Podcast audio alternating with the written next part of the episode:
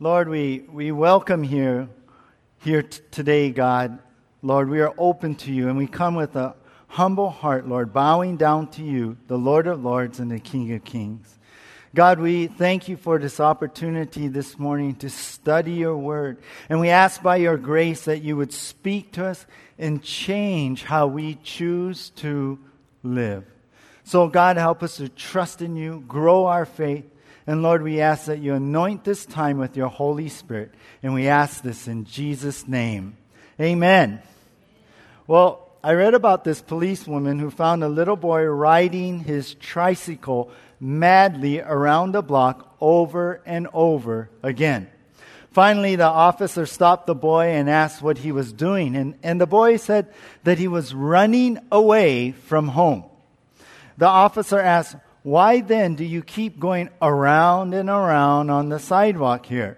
Well, the boy answered, Because my mom said it's too dangerous out there, so I'm not allowed to cross the street.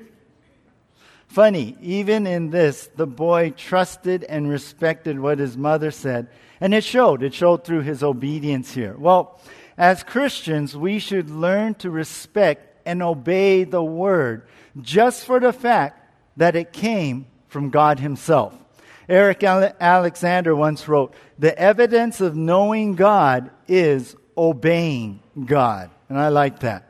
Well, as we return to our study in the book of Hebrews, we find another example of faith, and that's in the life of Noah. We find, you know what, that he truly believed and knew God. He really did.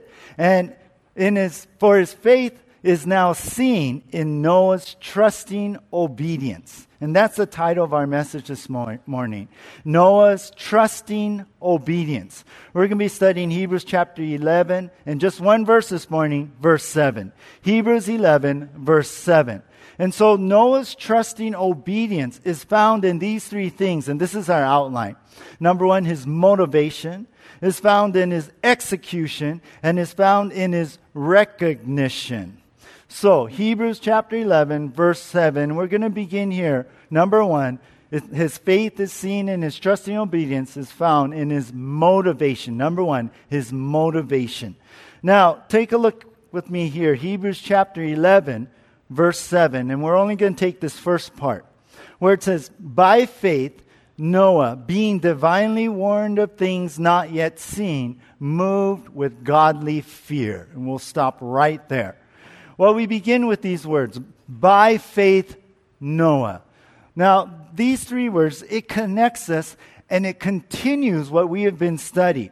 We have been learning what faith is. You remember at the first part of this chapter, we learned that faith is the unshakable confidence and conviction of the absolute certainty of God, His Word, and His work. This was the kind of faith that we're going to see in these Old Testament uh, saints in this chapter. And this is the kind of faith that Noah had. This is what is defined, this unshakable confidence and conviction. It's defined in verse 1. Take a look there. Look up at Hebrews 11 1. It says, Now faith is the substance of things hoped for, and, and that is the unshakable confidence. And then faith is the evidence of things not seen.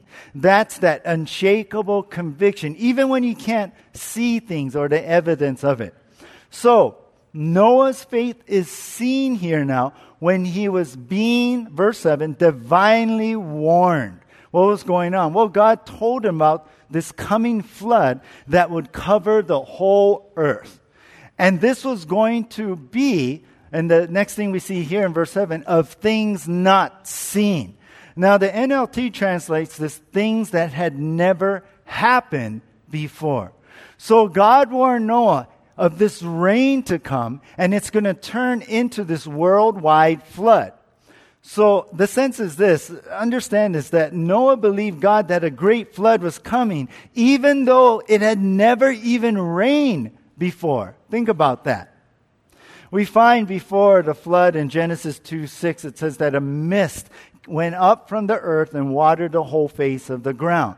So it's believed that up until the time of the flood, there was some sort of like vapor canopy uh, over, uh, you know, in the atmosphere. That's Genesis 1 7. And perhaps creating sort of this greenhouse sort of thing around the earth. And it gave it, the earth a nice, even climate. And then the plants, the trees, all the vegetation was watered by this mist that God provided that came not from the sky, but from the ground. So some believe that when the flood came, it was caused really by releasing all this moisture that was just hanging there in the atmosphere. And it rained, right, for five and a half weeks, 40 days. And then they also believe that the flood rose up even from not just the water, but from underneath the reservoirs of water, uh, came up and out. And so it rained for like 40 days and it flooded for another 110 days, 150 days in total here.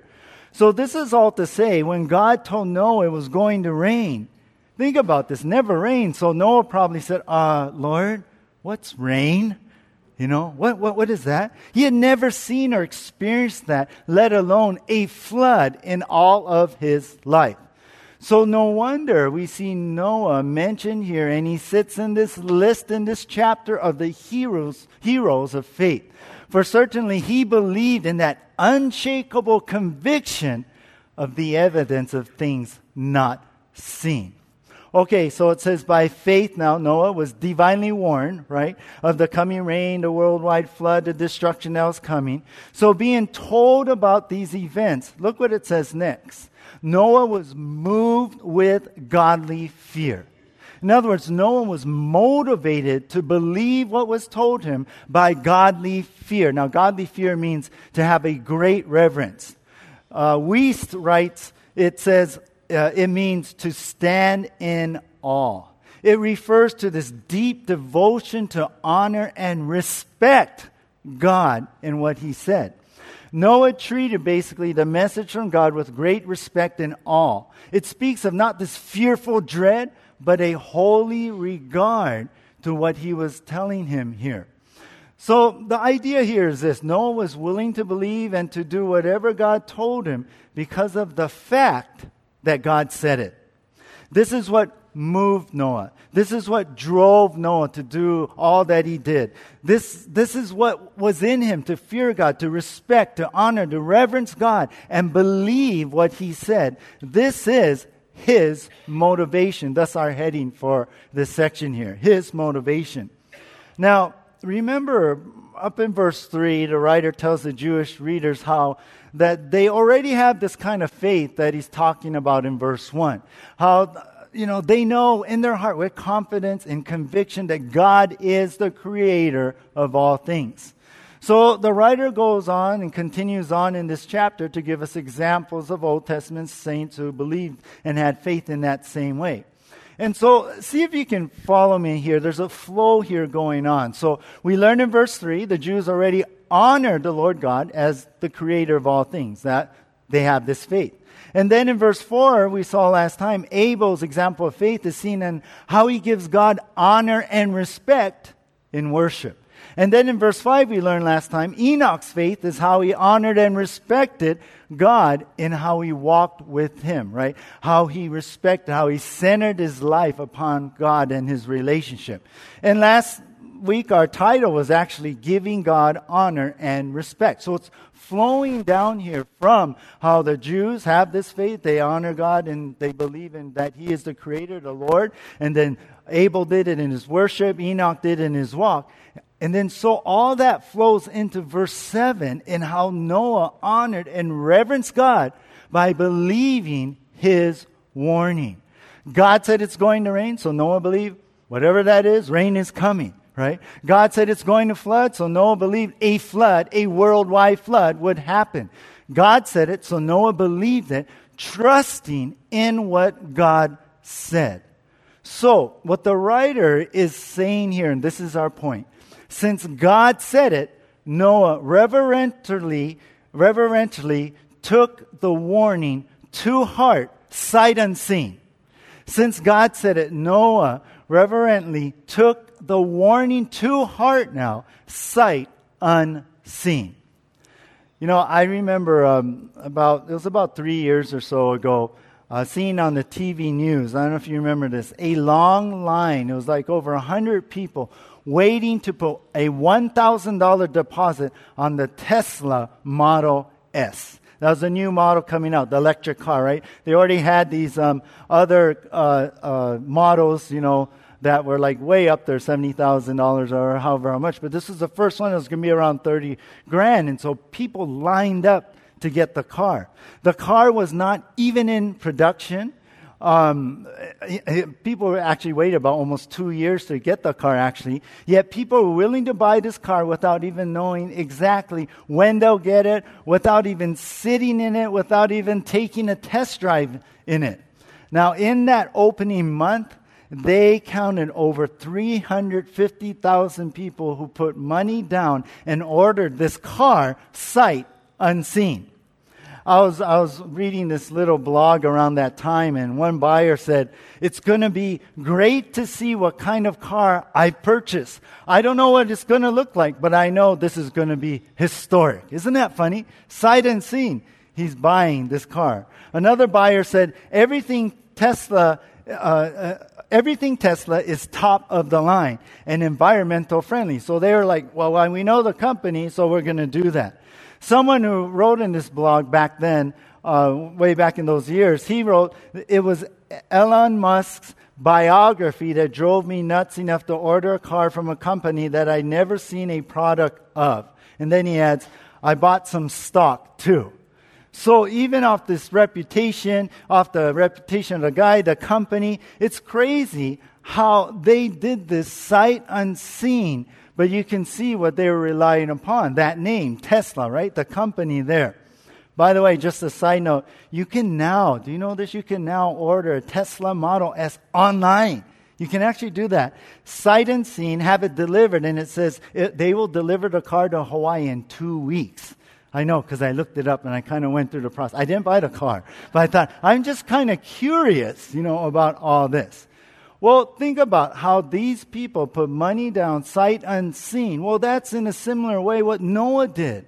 Since God said it, Noah reverently took his word to heart and believed on it sight unseen. He took it to his heart sight unseen. Let me ask you this. Now, I was asking myself these same questions. Do you believe that God is the creator of everything we see? Do you believe that Jesus is Lord of all? Then you know what? You will, then will you believe and take to heart what God tells you, even if it's sight unseen? What a challenge that is, right? What a challenge to our trusting the Lord and our faith in God. Let me ask you this what trials and situations are you facing right now? Do you believe God's word that he, was, he will always be there for you, right? He'll never leave you or forsake you. Do you believe God's word that nothing can separate you from his love? The end of Romans 8, right? Do you believe God's promise to provide for every need? Not one, not a Tesla S. No, maybe for some it's a need, but you know what I'm saying? Do you believe that? That He will provide? Do you believe that when He calls you to do something, that you can do all things through Christ who strengthens you? Do you believe that? Do you believe God will keep His word? Do you? If God is the Lord God of all things, shouldn't we respect and reverence what He says? If He's giving us like direction or warning, shouldn't we reverently, reverently trustingly honor and believe it with our whole heart, sight unseen? We should, shouldn't we? That's what Noah was doing. And this is what Noah's faith is. And this is what should be inspiring us this morning. We should respect everything that God tells us. Now, um, I was reading about Pastor Greg Laurie, and once he told of his first experience with um, Billy Graham. He wrote this I remember the first time I met Billy Graham. I said, Dr. Graham. And he said, Don't call me Dr. Graham, call me Billy. And uh, Greg Laurie writes, I had the hardest time calling him Billy. That is like a name you give to a young child. This is Dr. Graham. He is a man of importance, a godly man, a man of integrity, a man that stands apart in history. It was hard for me, Greg Laurie says, to refer to him that way because there was a respect for him and who he was. So that's, that's the idea here. Noah respected the Lord. And that goes with this point that we would give proper reverence to God, to who He is, our Creator, the Lord God, and listen and believe what He was saying. For the only reason, if it is this reason, that He is God. And that should be our motivation also. That's how Noah had this trusting obedience. All right, let's move on here to number two his execution. His execution. We see Noah's trusting obedience is found in his motivation. And now let's go on to his execution. His execution. Hebrews chapter 11, verse 7. So it says here, by faith, being divinely warned of things not seen, move with godly fear. And then this next part, verse 7, in this next part says, prepared an ark for the saving of his household. Now, the writer here tells us how Noah's faith turned into action. This is his execution, our heading here. In response, he took action to the warning from God. Noah basically went straight to work and prepared. The word prepared means to build, to make ready, to equip.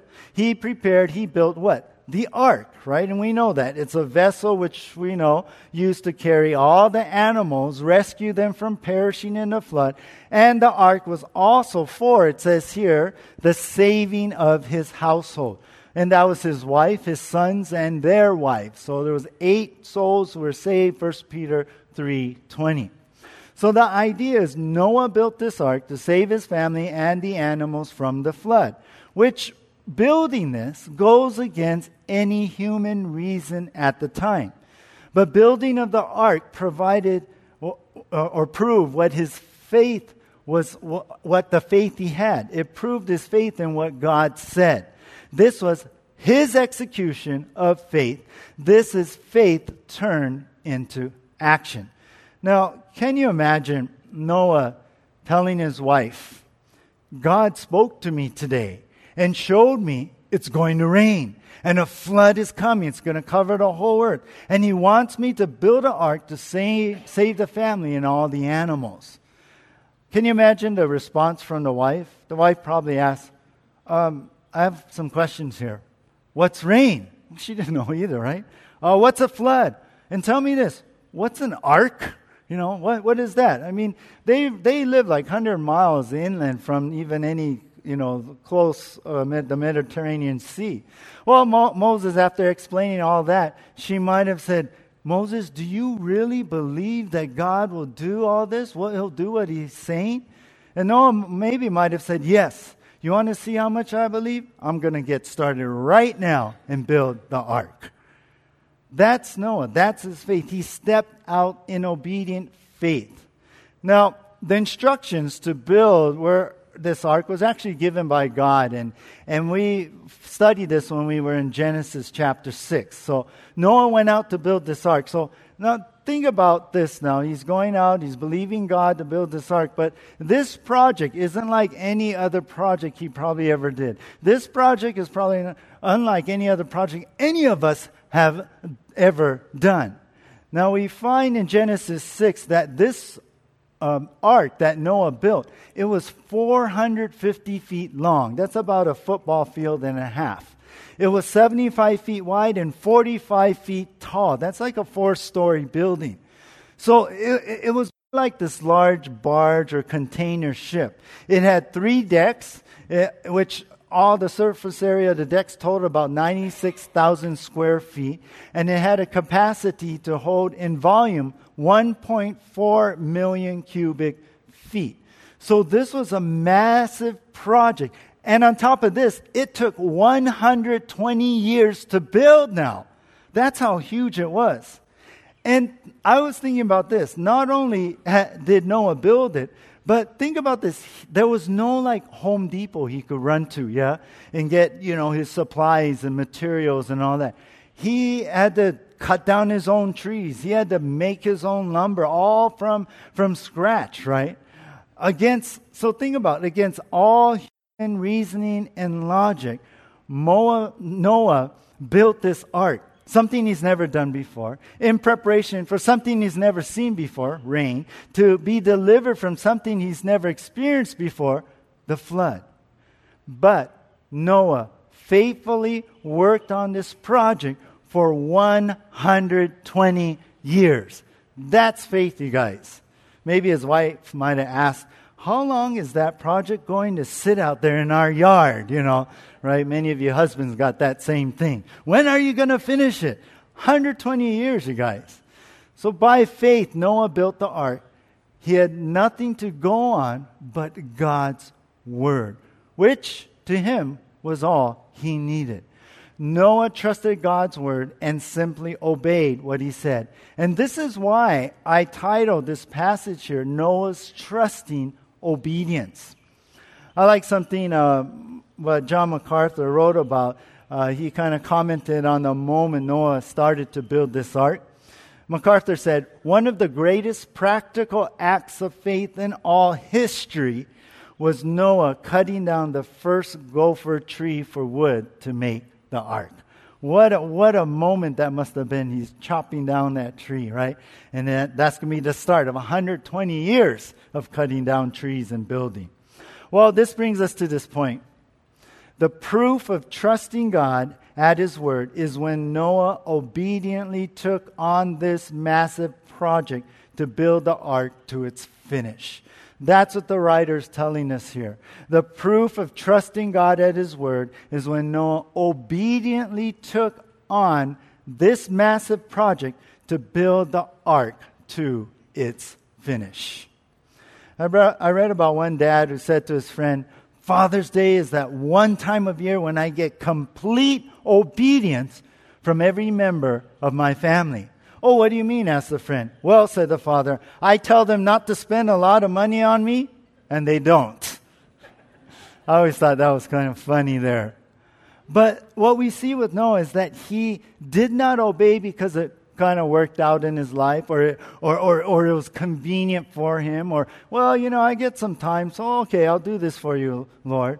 No, think, think about how building this massive ark, a 120 year project, how long this was, how time consuming, how much effort it took. I'm sure there was moments, you know, when, when maybe he got weary or he had set, setbacks. You know, pieces didn't fit right, sections weren't coming together, you know, like, like it should. You know, like the rail that one time on Oahu they didn't, they built and it was like off a little bit and they had to readjust it. But think about all that went on. For 120 years, he kept going. He kept uh, building. He kept the faith, even though there was no rain in sight, even though there was no indication of a flood, not just, not one drop. But he believed and he saw with eyes of faith the coming day. And his faith was seen in this action, in this execution of building the ark. The proof of trusting God at his word was when Noah obediently took on this massive project to build the ark to its finish. You know, I was thinking of how many times that I give up when things don't happen right away, right? We're, aren't we this like microwave generation? We want things instantly. We, we, we order something on Amazon. No, I'm not going to wait, you know, for a month. I'm going to do the fast shipping. I'm going to do the two day shipping. I don't care if it costs, you know, twice as much as the product I'm buying, but I want it now, right? You know, we're, we're this instant generation and world today, and, and, and that gets into us. Even when we serve God or God is asking us to do something or He's directing us, we want things to happen right now.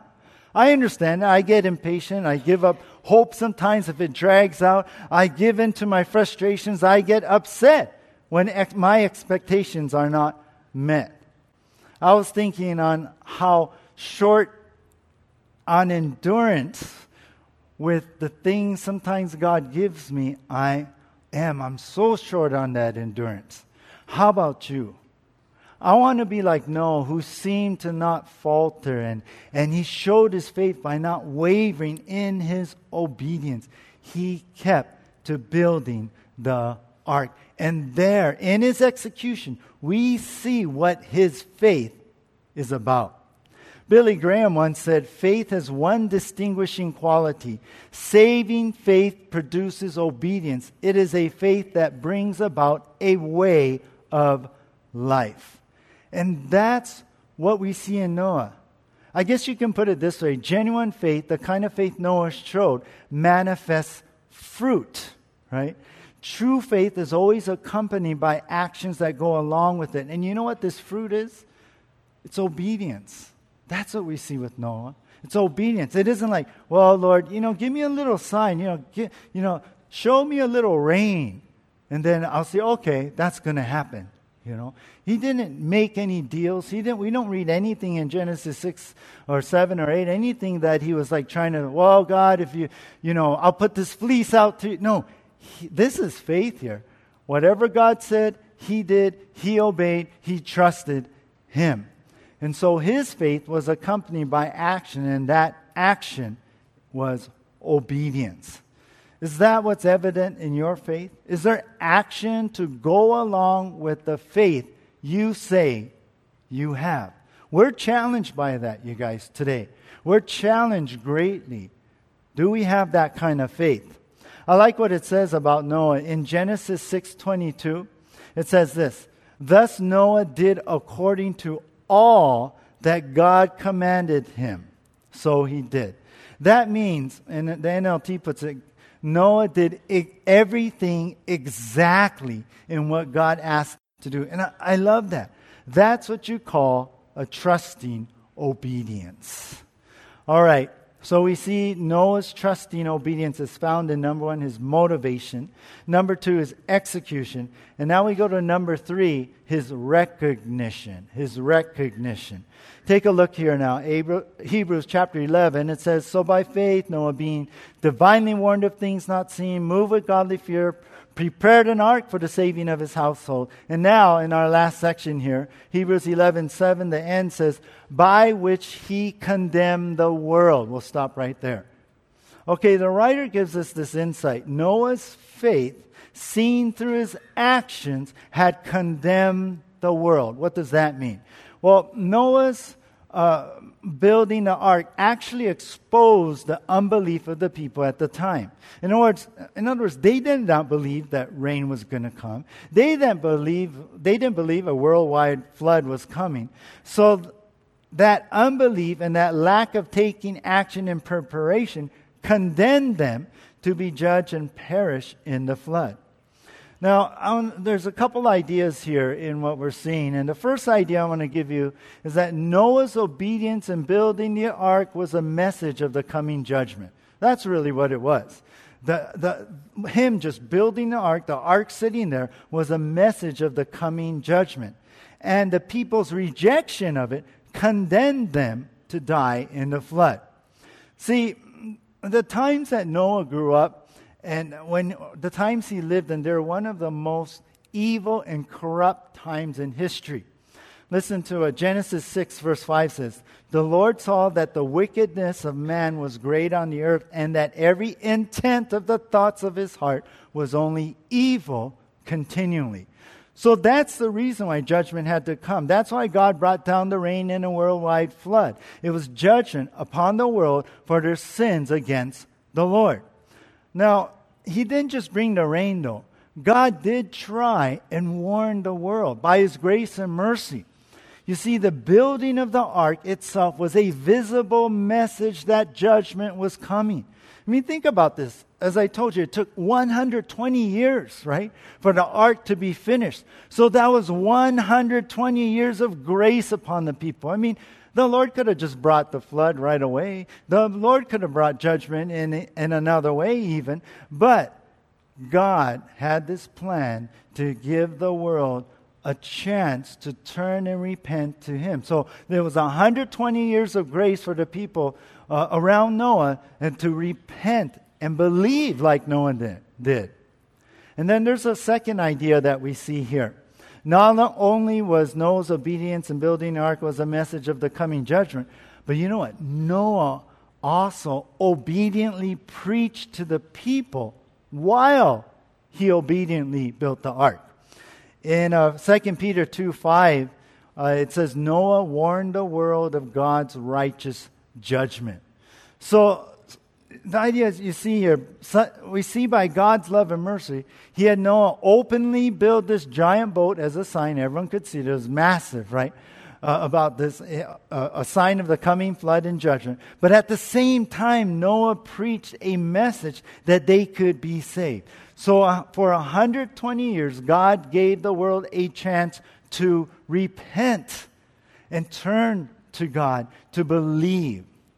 You know, back when we studied the book of Genesis a few years back, we had learned that there, you know, all the animals were brought to the ark, and there, there was approximately, uh, commentators guess, 72,000 creatures on the ark. Which, if you like look at the ark and these guys, these scholars thought about it, if you put all the animals on the ark, it only filled up about 60% of overall capacity of the 1.4 million cubic feet that was in the ark. And there was eight, too, you know, of, that was saved, Noah's family, and also counting all the supplies and everything. So it didn't fill up the whole ark. Why did God have Noah build such a massive ark and not fill it up? Why is there extra room? You know why? For more people. That's why. But no one joined Noah and his family. No one believed and put faith in what God said that a coming a flood was coming. Noah built in faith, Noah preached in faith, and you know what? It would seem Noah even endured in faith too. I mean, could you imagine the ridicule, the mocking going on, right? Rain, what is that, Noah? You're crazy, right? A flood, we have never ever seen a flood before. So how can that happen? That's just, just impossible, Noah. You're, you're just, this is just crazy talk coming out of you. So Noah probably for, out, for those 120 years became famous for being that crazy old man over there building that thing. Understand, he was 500 years old when he started building this ark too. And everyone lived really long back then. So sadly, this was his resigna- re- recognition by the world. Just this crazy old man. Barton, in his commentary, said Noah's obedience made him appear strange to his neighbors.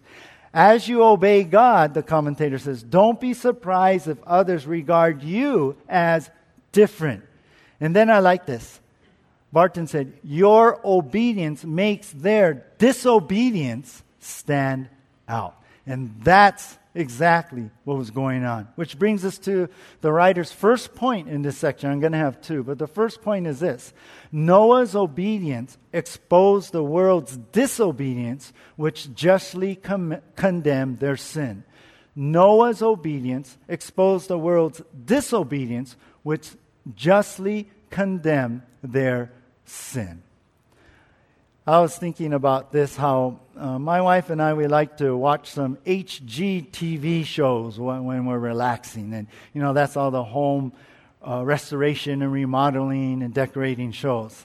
I mean, someday, someday we want to remodel, redesign our own house. And uh, one of the, I've kind of learned the design uh, tips and elements we found is to, like, paint your walls a lighter color, like white or some of this lighter gray, some of these modern colors today that people like, that they're into. Or even have furniture along with it, you know, that are a little lighter. Some, some, some of these shows, their kitchen is white and all, and everything, cabinets and countertops is white.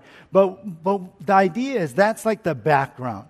And then when you bring in like colored pillows or decorations, they become these accents of other colors that you're bringing into your color wheel, so to speak, and it pops out greatly against the white that you have, say, with your base color.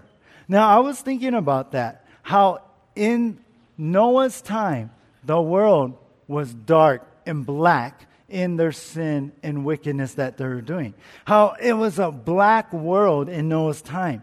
But Noah was set against in his bright white obedience. So you know what? He popped out like, like no one else over there. And think about that. Black never seems so black when you put white next to it. And you know what? The world doesn't like that. The world doesn't like that Oh, you, you're calling them what? What? You don't like what, what, the, what I'm doing? The world doesn't like that. So you, you and I, we pop out when we hold to the principles of the Bible. When we do obediently of God, what God's word is telling us to do. You know, the question today is do you pop out like Noah did? I mean, as we are here today, we're, we're in a sense building the, the, the church, the body of Christ, sharing the message of salvation against the judgment to come in the end times. And so we should be popping out with the truth of the gospel, the truth of Jesus Christ, the truth that Jesus is going to return soon. And you know what? Like the ark before Jesus comes when judgment and the seven years of tribulation, Jesus is going to take the church, like the church home, uh, like the ark home, sort of like being saved in an ark, and we will, we will be spared from the judgment that will happen during the tribulation years. So we are preaching the gospel that will save people. And are we doing that? You know, the day and age we live today, it's not unlike the time of Noah. Because you know what? Jesus actually prophesied this. And uh, turn to here, turn to Matthew chapter 24 and just take a quick look at this. Turn to the left over to Matthew, the first gospel in the New Testament. Matthew chapter 24. Here, this whole chapter, he talks on the end time events and signs. And then in verse 37, Matthew 24 37 through 39, it says this But as the days of Noah were, so also will the coming of the Son of Man. Verse 38 for as, for as in the days before the flood, they were eating, drinking, marrying, and giving in marriage until the day that Noah entered the ark and did not know until the flood came and took them away, so also will be the coming of the Son of Man be. So, just like the unbelieving world back in Noah's time rejected the message and the truth, so Jesus saying, so it's going to be like, like, like it is in the, in the end days, in the last times, that people are just going to go on rejecting God. They're going to be into their sin. They're going to be like going on in life like, like nothing else is going to happen just like in Noah's time. But we know the truth. Jesus is returning. So we need to be like Noah, and we need to be giving out Jesus, the gospel. All right, so the unbelieving world did not give Noah any good recognition, but we know, you know what, that God did. And so in our last part of verse 7, it says, and became heir of the righteousness which is according to faith. So, in this last part we're going to see this morning, the writer tells us that in the end, it was according to faith or by faith that Noah now became an heir of righteousness. Now, that means he obtained this right standing with God. See, his faith not only brought out a trusting obedience, but this faith also brought out a righteous, a righteousness from God or a righteous status from God. But why is that important? Because this recognition, his recognition from God this time of being righteous by God, it shows that by faith Noah was saved by, from the judgment of the flood. And that adds his family, of course, too. You know, I, I believe the writer is referencing uh, Genesis chapter 6, verse 9. And here it says that Noah was a just man. That means righteous. This speaks of how by faith is, as I said, recognized as righteous by God. And then I like how it goes on. Noah was perfect in, in his generation. It means Noah was not perfect, but that he lived a blameless or a mostly generally godly life you know, he was the most godly person in all the world at that time. So it speaks by faith. He did all he could to be obedient to God's word. And then Genesis 6 9 says, Noah walked with God. And we know that phrase from last week. Like his great great grandpa Enoch, Noah centered his life around God, which speaks of by faith he put a priority in his relationship with God. So all of this came by faith. And by that faith, really, it was the result of, of not just trusting obedience, not just he pursued his relationship with God, but by faith he was recognized righteous by God. So you can see how Noah's faith shined bright in this dark world. So we saw in this first point, Noah's obedience exposed the world's disobedience, which justly condemned their sin. But now we see this, and this is the second point here. Noah's obedience exposed the faith that saved him from the flood. Noah's obedience exposed the faith, by faith, that saved him from the flood. That's what the writer is saying. That's his point. You know, I think about how, what Paul wrote, and this really looks toward and looks to what Paul wrote and what Jesus has done. In Romans 1:17 it says, "For in it, talking about the gospel of Jesus Christ, the righteousness of God is revealed from faith to faith, as it is written, the just shall live by faith." So, what saved Noah points to what saves us today, our faith in Christ Jesus. See, as you truly put your faith in Jesus, you're forgiven and made righteous. Not by anything that you do. That wasn't Noah. He wasn't saved from the flood because of building the ark. No, it was the evidence of his faith, and that same faith is what saved him from the flood. No, it's not by anything we do, but it's by Christ's work on the cross. So, as we believe in that work of what he did, we are made righteous. And that's the kind of faith that saved Noah from the flood.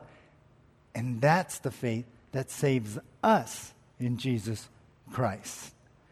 I was reading this, uh, uh, I came across this story. A little girl sat in Grandpa's lap listening to him read the story of Noah and the ark from the children's Bible. She interrupted him and said, Grandpa, were you on that ark from long ago? He chuckled and replied, Well, no, I wasn't on the ark. After a little pause, the little girl looked up at him and curiously asked, If you weren't on the ark, then can you tell me how you didn't drown then? Well, Noah didn't drown in judgment because of his faith. So it is with believers, we won't be punished in the tribulation judgment because of our faith. J.C. Ryle said, Never is a man in his sight, in, I'm sorry, never is a man in his right mind till he is converted or in his or in his right place till he sits by faith at the feet of Jesus. So Noah found that right place by faith, and we can be in that right place by faith also. So, as we come to a close here, we see how by faith Noah reverently with awe trusted what God said, and so he obeyed God and he built the ark. And, and I believe in this faith that he had, even though he was mocked and even though he ran into opposition and maybe some other things happened that were, you know, not too good for him, but he must have been blessed. He must have been filled with joy with the Lord. He must have felt his presence every day because, you know, when you obey the Lord, when you're doing his will, God is going to be with you. And with God with you, we have that joy. We have that peace. Not from the circumstances around us, but from God Himself being with us. And this is exactly what I believe this old hymn talks about. This hymn is called Trust and Obey. And I'll close with this. The, uh, the first stanza goes like this When we walk with the Lord in the light of His word, what a glory He sheds on our way. While we do his good will, he abides with us still, and with all who will trust and obey. In the chorus, the refrain is trust and obey, for there's no other way to be happy in Jesus but to trust and obey. The other uh, stanzas read this. I want to, share this with you because it was speaking to my own heart. Not a shadow can rise, not a cloud in the skies, but his smile quickly drives it away. Not a doubt or a fear, not a sigh or a tear can abide while we trust and obey. Not a burden we bear, not a sorrow we share, but our toil he doth richly repay. Not a grief or a loss, not a frown or a cross, but is blessed if we trust and obey. A couple more here. But we can never prove the delights of his love until all on the altar we lay. For the favor he shows, for the joy he bestows, are for them who trust and obey. Then in fellowship sweet we will sit at his feet or will walk by his side in the way. When he says we will do, or what he says we will do, where he stands we will go. Never fear, only trust and obey. And then the chorus once again trust and obey, for there's no other way to be happy in Jesus but to trust and obey. Let's say, let, let me say it, read it again. Trust and obey, for there's no other way to be happy in Jesus but to trust and obey. That's it, you guys. That's it. That's what it is to have faith. That's the faith of Noah. That's our faith to be seen. And it was seen in Noah's trusting obedience. Let's pray. God, we see in Noah a faith that, Lord, we would like to have. A faith so strong that we, that we will take you at your word. A faith that stands in awe of who you are. A faith that drives our obedience, Lord. A faith, God, that will hold on even in the hard times and will trust that whatever you do, you will accomplish and finish in our lives. God, I pray for each one of us this morning. Let us see you more clearly, Lord, in, in all your awesome and wonderful attributes, Lord, in who you are. You are the Lord God. You are sovereign. You are the Creator, God. You are in control. You are the Lord who is holy and righteous, all powerful, ha- who has all wisdom, Lord. You are the God that is everywhere at once, Lord. You are the God, Lord, that can do anything and everything. And you are the God that will do the best for us because you have a will in our lives. And Lord, we thank you in your awesome, uh, high, lifted up uh, position that you hold. At the same time, Lord, in your attributes is love. You love us so much. And you give us mercy, God. And you care for us and you protect us. So, Lord, open our eyes, Lord, to who you are, to your love, and what you can do. And God, with all of this, may we find the motivation, God, to execute, Lord, what you want us to do. And may you recognize in us, Lord, and may we recognize the faith that you want us to have. And Lord, we thank you that it all is able, God. All of this can be because Jesus, you died on the cross for our sins and rose again from the dead. And as we move into this time of remembering what you've done on the cross, of communion and partaking the elements, Lord, may we be grateful and may we find forgiveness and renewing in your spirit in this time. Thank you. In Jesus' name, amen.